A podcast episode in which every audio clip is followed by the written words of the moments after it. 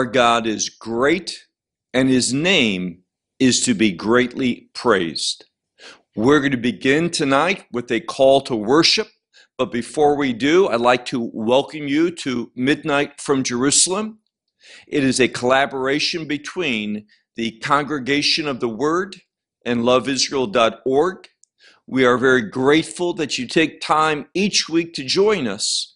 And as you probably know, we are in a midst of our study from Megillat Esther, the book of Esther. And later on tonight, we'll begin with chapter 6. But for now, I'd like to read a passage from that chapter. Now, normally we have a call to worship, frequently from the book of Psalms, some word of praise. But I want to read a very special verse from the section we're going to be studying in a few minutes.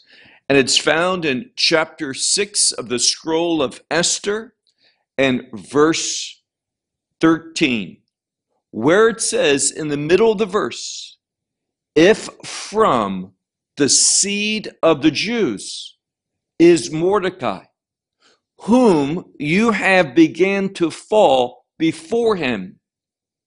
You will not be able to prevail against him, for you will certainly fall before him. Now, this is Zeresh, the wife of wicked Haman, and also his friends, his counselors. And they realize something. Now, prophetically, we see that this passage of scripture is indeed for the last days. It foreshadows a future victory that the Jewish people will have. And here, Zeresh and the friends of Haman, they are prophesying what will be a great day of victory for the Jewish people over their enemies. And this victory is the outcome of a covenantal relationship with God. And this victory for Israel is going to have significant and glorious implications for all who have a covenantal relationship with God. To the Jew first, and also to the non Jew, to the Gentile. And this great outcome of this victory of the Jewish people of the nation of Israel over the enemy, and the enemy is all the other nations of the world. This victory is going to produce the establishment of the kingdom of God. And that's why it's so unfortunate that there is hatred for the nation of Israel, the people of Israel, and the Jewish people at large. And we're seeing this on an increase. Earlier this week, I did a video from the book of Isaiah and chapter 41, the second part of that chapter. And I mention in that video because that section of scripture speaks about a future victory, a victory that we're talking about at this time. When God will move mightily in the last days to defend and to bring victory for the Jewish people over their enemies. And the one who's going to do that ultimately is Messiah Yeshua. He's going to be the one that defeats the enemies of Israel, brings Israel to faith in that same gospel message. And when that is accomplished, there is no hesitancy from God's part to establish that kingdom. Good news. But for some reason, there's a growing percent of people that do not like the term Israel, that find fault with the Jewish people in some unique way, and will move against them. This is all prophetic. And in our study of the book of Esther, we've seen that what we're learning in this book that was written some 2,400 years ago. Well, it has significant implications. It contains a prophetic message for us today on what will be. sometimes we look at the past to understand the future. Well, now let's look at another portion of God's word from the book of Deuteronomy. Deuteronomy in chapter 6 for the Shema as we pledge our faith to the God of Israel God the Father, God the Son, and God the Holy Spirit. Deuteronomy 6, beginning with verse 4. Shema Yisrael, Adonai Eloheinu, Adonai Echad. Baruch Shem Kavod Melchuto Leolam Vaed. V'ahavta et Adonai Elohecha, Bekol Levavcha, Uvekol Nafshecha, Uvekol מאודיך. והיו הדברים האלה אשר אנוכי מצווך היום על לבביך. ושננתם לבניך, ודיברתם בם בשבתך, בביתך ובלתך, בדרך וקשקבך וקומך. וקשרתם לאות על ידיך, והיו לתותפות בין עניך, וכתבתם על מזוזות ביתך ובשעריך. And now let us move into a time of prayer. Father God, we, we come before you, lifting up your name, thanking you for your perfect character, affirming our commitment to you and to your commitment or to your covenant truth. Lord, we pray that we would walk in fidelity to your word, that we would have a testimony that manifests your presence in our life through the Holy Spirit. Lord, we give you thanks that we know you and that we are known by you. We rejoice in the fact that you have promised that you are going to begin the good work which you have and that you will bring it to its completion. Lord, we, we give you thanks for the confidence, the assurance that, that we have from you, that we will indeed arrive, that we will reach that, that final condition where we reflect perfectly your glory. Lord, we thank you that you redeem human beings by your great love, by your grace, by your mercy, and through the shedding of your only begotten Son's blood, that we might know eternal redemption.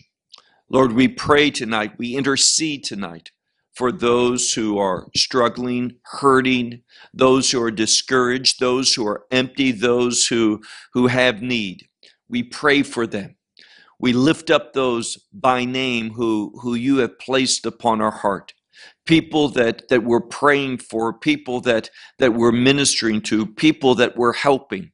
Lord, we pray that you would make all of that assistance, that help, those prayers, those those acts of kindness, those those gifts that we we share, that they might be multiplied by you, that they might be made stronger and greater, and that they might truly meet that need and bring about a glorious change, a righteous change in the life of others. Lord, what a privilege it is to be called into your service to serve you, to minister in your name, to be a blessing to others. And Lord, remind us and open our eyes to, to situations that we can be used by you to be a blessing to others. Father, you are good. Your name is great. Your character is perfect. And your love is available through that gospel message. Lord, we confess our sin to you now. We know that we have fallen short of, of your call upon our life, that we have rebelled at times, that we have chosen unwisely, we have chosen sinfully at times. And Lord, we, we repent of that. We confess that as sin. We confess that as displeasing to you. And we ask for your forgiveness, for your mercy, for your, your spiritual restoration that we might not experience any distance between us and you, but what we might experience intimacy and oneness and unity and togetherness. Lord, we thank you that, that you are indeed a God who is rich in mercy, abundant in grace, that you care for us perfectly. And Lord, we pray tonight as we, we prepare our hearts for your word, for reading it, studying it. Lord, that we might truly hear from you. That would not be the words of, of man, but rather that you would, would guide the speech, that you would work within these, these words, that your revelation might be made known through, through our study tonight. For this we pray in the blessed name of Messiah Yeshua. Amen. God has began to move in this situation. What we've been studying in the book of Esther, we see that there is a man who has, has arrived near the throne of the king, that he has received the signet ring of that king. And in essence, he is leading. He is the one who is making decisions for the most part within this empire. And this man is an anti Semite. He hates the Jewish people and he stands in opposition to God's will because he has put his will above God's. This is a satanic attribute. This is how the enemy thinks. And we need to be very careful not to be deceived, not to buy into this delusion where we think that, that God is for my will. He is not.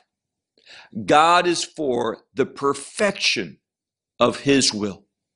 And God is leading every true believer to submit to that and to remove ourselves from the desires of our flesh, which so frequently is, is called destiny by false teachers. It's time to get serious and to be instruments of godly change. Take out your Bible and look with me to the book of Esther and chapter 6. Now, I made mention a moment ago God is at work, He is moving to bring about change. And what were the two chief catalysts in this? First of all, it was the fast of Esther and how she not only fasted, but the, the women attendants that were with her. And also, she encouraged Mordecai and all the Jewish community in Shushan, the capital, to fast those three days. And as we've learned, there is no such thing as a biblical fast without prayer. So, fasting and praying these three days. And then the second catalyst is this sacrificial, this submissive attitude and behavior that, that Esther, Hadassah, her Hebrew name, that, that she exemplified. And when we fast and pray, when we are led by truth and we submit to that truth, and we recognize godly authority and we move in order to have God lead and be present in our lives, in our situation, we can expect, we should have assurance that God's going to do something. And we see the beginning of the effects of this prayer and fasting and submissiveness and obedience. We see this at the very beginning of chapter 6. So look there with me. Esther chapter 6, beginning in verse 1, where it says, Balila Hahu. Now, normally we think of the term Beyom Hahu on that day. This is a term of judgment. But here we don't have Beyom Hahu, but rather we have Balila Hahu on that night. Now, night is an important term biblically. We know that in the book of Exodus, chapter 12, this, this chapter that, that is dedicated to Passover truth, when God moved to bring his judgment, his destruction on the, the Egyptians, he did so in the midst of night. And what we see here with this term, in that night, God began to work similarly to bring about a redemptive outcome for the Jewish people. So we read in verse 1 On that night, the sleep of the king. And this next word, literally before the sleep of the king, in Hebrew, the verb comes first before the noun. So the sleep of the king was, was wandering, meaning it's a word like a no man who's going from here to there, but never really arriving at one primary place. And this is what's happening. The king, it's an idiom. The, the sleep of the king was, was wandering about. He could not sleep that night. Now, the, the emphasis of the text, this is uh, out of the ordinary. And the fact that he could not sleep and what comes from that clearly shows God is at work. And we're going to see, beginning this chapter, all these things that were, were bad, these things that, that appear to have a negative outcome for, for Mordecai, for Esther, for the Jewish people at large. God's going to move that. He's going to use things in order to bring about a godly change. So the sleep of the king, we could just say in an idiomatic way, departed that night. And he said to bring a book. And the next word speaks of the next word speaks of that which is remembered. So the book of, of making mention, the book of memory. So the events that are written down in history, it's a historical annual. And the end of, of this verse, where it says, or this phrase, Divrei Hayamim. Now, Divrei Hayamim is the same phrase that were translated into English as Chronicles we have the first book of Chronicles and the second book of Chronicles. So, here within this empire, they had a similar set of writings, probably many volumes, that they wrote down the history, they reminded about the significant events that took place each day in the kingdom.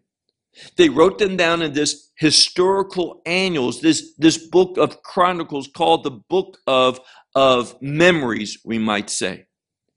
And we find that, that they were reading it before the king. Now, you say, how does this show that God is at work? Well, God is not giving the king Achashverosh his normal sleep. And there's something out of the ordinary because we don't see him doing this at any other time. But he gives the order to bring the, the annals of history, this chronicle of what took place in the empire. And he asks, commanded literally, that it would be read by, by others to him. And the implication is history oftentimes can be boring hearing just the, the list of events and that this would make him tired and it would cause him to, to be able to sleep. But what was read? And all of this is to show the providence of God. God is at work in this event, in all the events of this book. God is constantly present. You may not see him, his name might not appear in the book of Esther, but he's there working, working according to his goodness. So we read here in the next verse, verse 2. And it was found written that Mordecai declared concerning Bigthana and Teresh now we have two individuals. These men, Bigthana and Teresh. Who were they? Well, we keep reading. It says the two, and its word for eunuchs, these were two high officials that were trusted. They were, were responsible for keeping, it says here, that they were the eunuchs, or sometimes Bibles just simply say officials of the king. Meshomre Hasaf. Saf is the threshold. It's the entrance, in other words. And they were the ones that were the security guards, we might say, that, that would check and make sure that everyone who crossed that threshold that entered into where the king was, that, that they had these two men's permission. They were responsible for the king's life. And what we're going to see is that, that they betrayed their position. Why? We read, who were seeking, they sought in the past to stretch forth their hand. That is a term of assassination. They sought to assassinate the king, King Ahasuerus. Now, we read this. And, and Mordecai told this to Esther, who told it in the name of Mordecai. And this fact was written down in these annuals, this historical record in their book of Chronicles. And it was investigated, it was solved, it was true, and these two men were put to death, executed for this assassination plot against Ahasuerus, the king. Now, it all ended well. Mordecai showed his faithfulness to the king, but nothing was done. And this whole event, although it was written down as we see here, the king was never told about it. This was the first time that he ever heard of assassination plot against him. Who were the culprits and who was the one who literally saved his life? And let me ask you a question. Do you think that this is uh, a coincidence? There is no coincidence. This is the providence of God, using the right thing at the right time for the right outcome. That's providence. God moving, doing, utilizing whatever it may be at the right time the right thing that's going to produce the right outcome. So this was told to the king. Now look at verse 3. And the king said, What was done precious? Now, the word yakar can mean uh, something that is expensive, precious, dear, something that has value. It could be monetary value or it could be something of, of personal, that you care deeply, that you give something that's meaningful. So the king says, you know, what expensive, what, what dear thing, what precious thing and great was done to Mordecai, literally for Mordecai, concerning this. Now, the king recognized this this Mordecai, he acted in order to save my life. And what was done in behalf of that? Now, obviously, the king would want to encourage other people if they knew of some plot, some threat of the empire, the king, someone else, the queen, whoever, that, that would be against the king's will, that he would want people to to inform, to tell, to give that intelligence, that information. So he says, what was done to, to reward him? In other words, and look at the end of verse 3, it says, The young attendants of the king, they said, and they were the servants, they said, nothing was done with him. There was not done with him anything. He got nothing verse 4. Now, remember where we ended last week. We saw that, that it was advised by the wife of Haman and his counselors, his dear friends, those who, who he loved, that he would do something, that he would build gallows, a large place 50 cubits high, in order to hang Mordecai the Jew upon it. And then he could go to that second night festival, that banquet with him and the king and Esther, just these three. And that he could go there with a glad heart, having committed murder, the murder of his enemy. Now, Mordecai was not an enemy of Haman. Mordecai was faithful to God. But here's the important principle. And this is taking place, it's beginning now in our days, it's going to get worse. When someone's faithfulness to God is going to be, re- be viewed by others as, as making you an enemy to them, making you an enemy of that, that nation, that state, that, that political leadership, that, that regime, that administration. That's what's going to happen. When you walk in obedience to God, you will become an enemy of those who belong to the world. And there's going to be punishment. This is what it's saying here. Mordecai, because of his faithfulness to God, is now going to be hung. This is what Haman's doing. He heard the counsel of his friends. He's made this gallows already to hang Mordecai upon it. So now look at verse 4.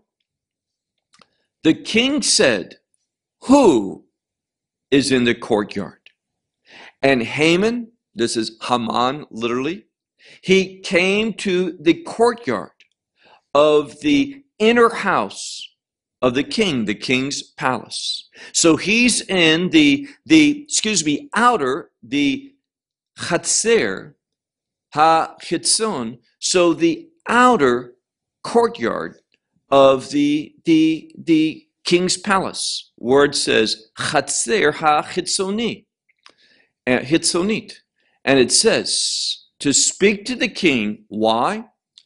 In order to hang Mordecai upon the tree, the gallows, which he had prepared for him.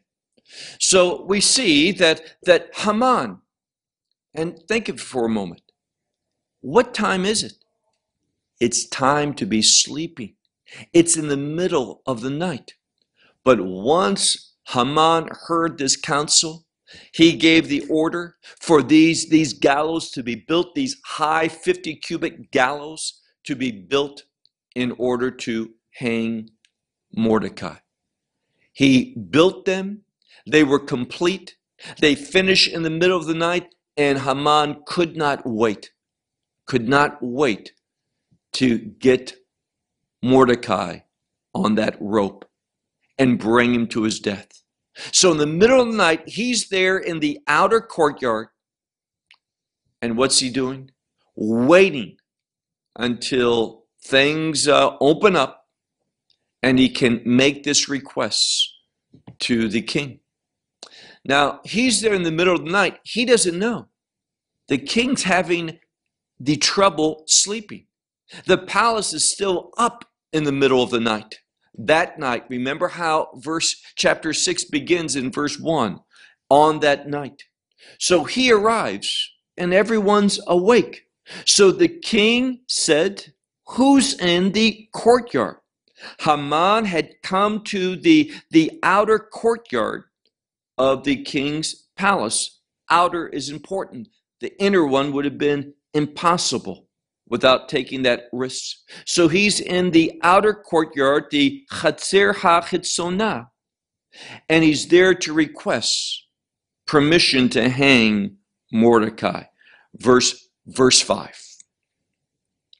He asked the king Achashverosh as who's in the courtyard.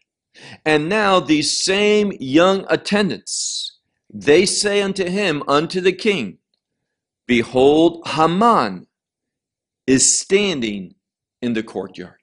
Now, I put a, a circle around that word standing. Why? Because it's in that rare construction, the present tense in the Hebrew, which always makes a passage emphatic. It's marked in a way to cause the reader to see significance. He's there standing in the courtyard to make this request. Furthermore, we read, look at the end of verse verse 5. And the king said, Yavo, meaning let him come. Invite him in. Verse 6. And Haman came. And the king said to him, What should be done? Literally, malasot. What to do with a man whom the king delights dearly with, with a precious thought. So, what to be done with the man, ba'ish, not ba'ish, with a man, no, with the man. It makes it emphatic. Whom the king delights with, with great, with dearness, with great, great precious thoughts for him. And Haman thought in his heart, literally, he says in his heart, To whom does the king delight? Who will the king demand delight to do something precious more than me? Now, I underline that in my Bible. Why? Because it speaks of the pride of Haman. Pride will go before fall. What we see is Haman thinking, of all the people, I'm certainly the one that he delights in more than anyone else. And that he'll want to do something precious for me, something honorable, something of significance. That's what that word yakar means. And it's most informing what he answers. Now, I made mention several weeks ago that Haman has that, that blasphemous, that satanic character. And what is that? Well, I shared with you that in Isaiah chapter 14, we learn that Hasatan, Satan, what he wants is to put his empire over that of God's. He wants to be God. And what we see here is, is that Haman, he wants to be king. And how do we know this? Well, when he thought that he was going to be the recipient of, of the king's delight, notice what he says. Verse 7 Haman said to the king, A man whom the king delights with, with endearment in a precious way, in an expensive way this is what should be done. Verse 8. Let them bring lavush. This would be the, the garment, the attire, we might say. And then we have the word malchut, which is king, or in this case, royal. Let them bring the royal garment, is what he's saying, which the king dresses in it. So he wants the royal garments, not just, just the king's clothes, but the royal one in an official way. When the king wants to present himself as king, he's looking for those garments. Let them be brought. And he says also, the horse which the king has set upon it, which he says, in addition, let there be given the crown, the royal crown upon his head. So he says, What you should do to show your delight to this one that you find is precious, that you want to do something extravagant, this is what you should do. You should have him clothed with the kingly garment. Put him upon the horse that the king rides upon. And also put the crown, that royal crown, upon his head. And, and not only that, but something else. He says, verse 9, and, and set the, the clothes, the horse, up by the hand of one of the servants of the king, and not just any servants, but it says, Ha partamim, the nobleman. So let it be given to the nobleman, one of the noblemen of the king's servants all of this, the garment and the horse, and let them clothe the man which the king delights in in his pleasure with, in his precious in, endearment. So that's what he wants. He wants also for not only to be set upon the, har- the horse, clothed in the royal garment, crown upon his head, the royal crown, but he also says concerning these noblemen that they should uh, lead him riding the horse in the court or the square of the city and let them proclaim before him, Thus the king will do to the man whom he delights in a precious way, in a significant way. So, this is what he's saying. Now, why would he be asking for such treatment? Very simple. He wants to become the king, and he wants the nobleman to prepare everything like he's the king.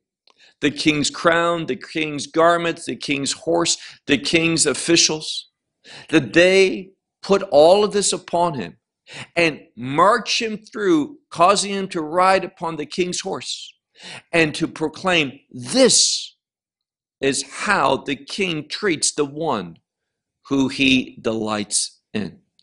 He wants the public to get used to seeing him with that crown, in those garments, on that horse, and being, being given accolades. He wants to think of himself as the, the one who will take over the crown. That's his agenda. Whether one knows that or not, that's what's going through Haman's mind. Now look at verse 10. Now, Haman is prideful. And when you're prideful, you're going to easily be deceived. And therefore, he did not have discernment. His pride clouded up his ability to discern or to see reality. But it was made real to him when the king says, now look at verse 10. The king said to Haman, quickly, what an important word, quickly take the garment and the horse, and just as you have said, thus you shall do to Mordecai the Jew. Very important. To Mordecai the Jew, who sits at the gate of the king. Remember, nearly every time, there are a few exceptions, but normally, when, when Mordecai is spoken of, it's spoken, he's spoken of as the Jew who sits at the gate of the king, meaning he's loyal, that he's someone who gives correctly the king's judgment, the king's counsel. He enforces the king's rules. This is what the scripture's telling us. And notice, in a moment, we're going to see because of this great act of, of sharing this information about the assassination attempt, assassination attempt, we're going to see that, that the king's going to order Haman to do this to Mordecai. And this is going to totally surprise him. But ask a question What does this honor bring about in Mordecai's life? The answer may surprise you. He says, You do just as you have said to Mordecai the Jew, who sits at the gate of the king, and do not allow anything to fall, meaning be undone. In other words, do every detail that you have, have said. Exactly like this. Now, that was an order of the king. No one can refuse such an order. Haman had to do it.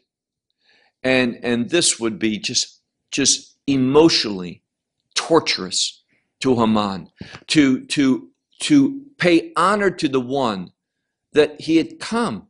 And don't you see the, the irony of this? Here we have Haman wanting to kill Mordecai. And now the king is saying, pay him this great honor. And instead of carrying out his, his desire in assassinating Mordecai, he's got to pay him this public honor. Verse 11.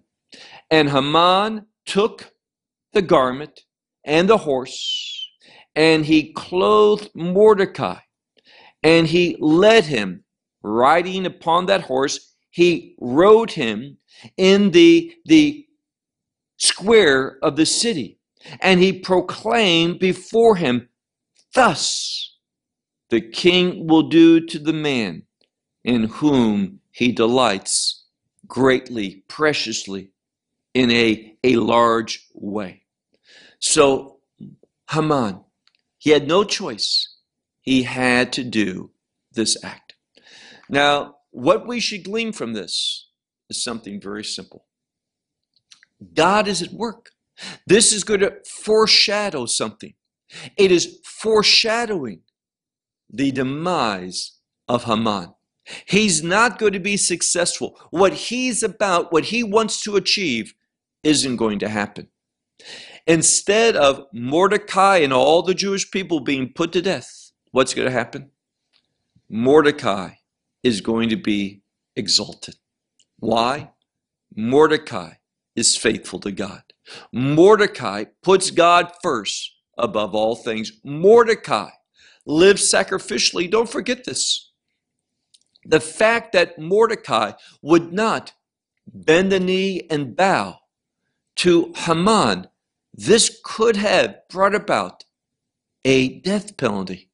He was disobeying the king, but he was obeying God. This sacrificial faithfulness says a great deal about, about Mordecai, but also says something about God that God defends his faithful ones. Look now to verse verse 12. Now, the first part of verse 12 I emphasized in my Bible. I highlighted highlighted this why? Well, to be paid such an honor, I mean, this was what Haman wanted. More than anything else, this, this being esteemed, this honor, having such royal garments placed upon him and the crown upon his head and riding that horse and, and being proclaimed thus before all the citizens of Shushan in the capital and the court or the square of the city. This is what he wanted. But notice, all this attention, these accolades, this honor didn't change Mordecai. Why? Look, if you would, to verse 12. It says, And Mordecai returned to the gate of the king. That's where he was previously, and that's where he returns to. This didn't change him whatsoever. Here's the message don't allow the things of this world to change you. Whether they be honorable things, whether it be wealth, whether it be prestige, whatever it might be, don't allow the material to change you. Be faithful to your calling. Be faithful to what you're supposed to be doing. Be about your work, regardless of anything else. So Mordecai returned to the gate of the king. But notice Haman. This foreshadows what's going to happen.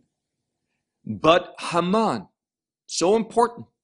But Haman, he, and the word dachuf is a word for something urgent. This is nidchaf. This is like to be driven with urgency. This is to do something urgently. And what it was, well, let's just read it. It says, But Haman was driven to his house. How? Avo, mourning. Va chapui rosh. Now, chapui is a word for, for covering. And what it is, and you've seen people sometimes that, that are accused of a crime, usually the fact they behave this way shows that they're guilty. Not always, but, but frequently. They're ashamed of themselves, and therefore they cover up their face with some, some garment, with their jacket, whatever. They don't want their face to be seen because they're so, so humiliated. This is what is happening to Haman. The fact that he had to do that act to all people, to Mordecai, the Jew whom he hated and wanted to, remember the context.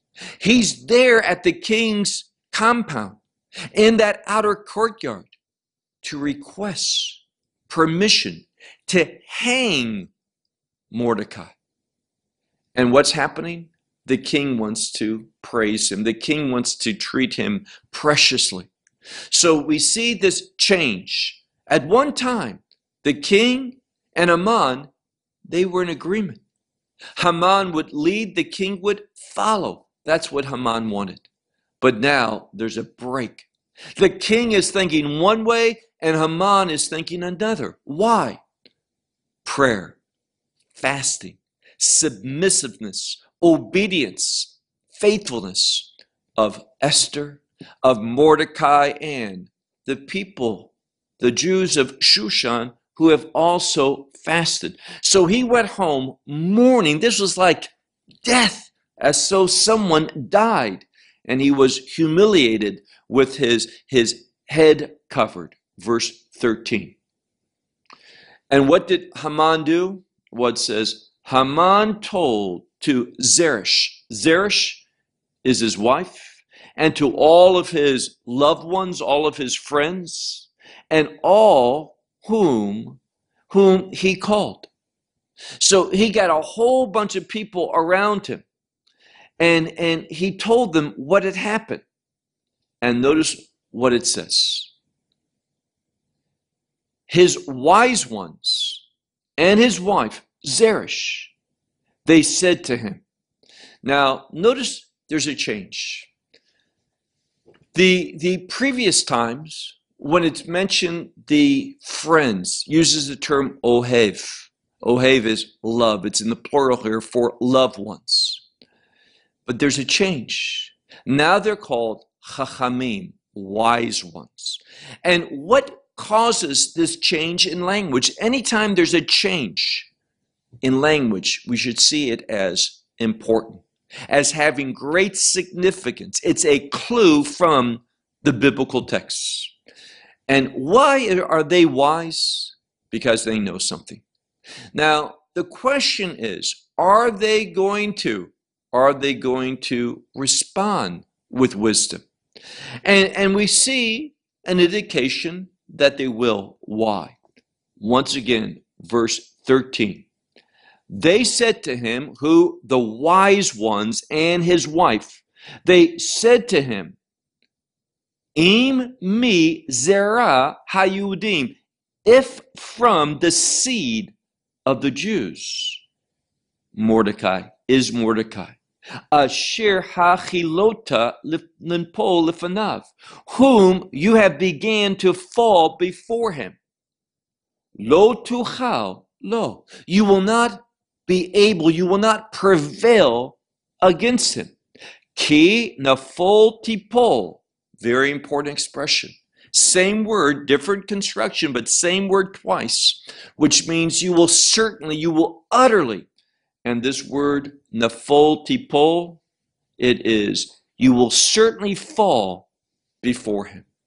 They're called wise because they are speaking about a future defeat of Haman because the Jewish people, they're going to find victory in the last days. Every Jewish person? No, a remnant.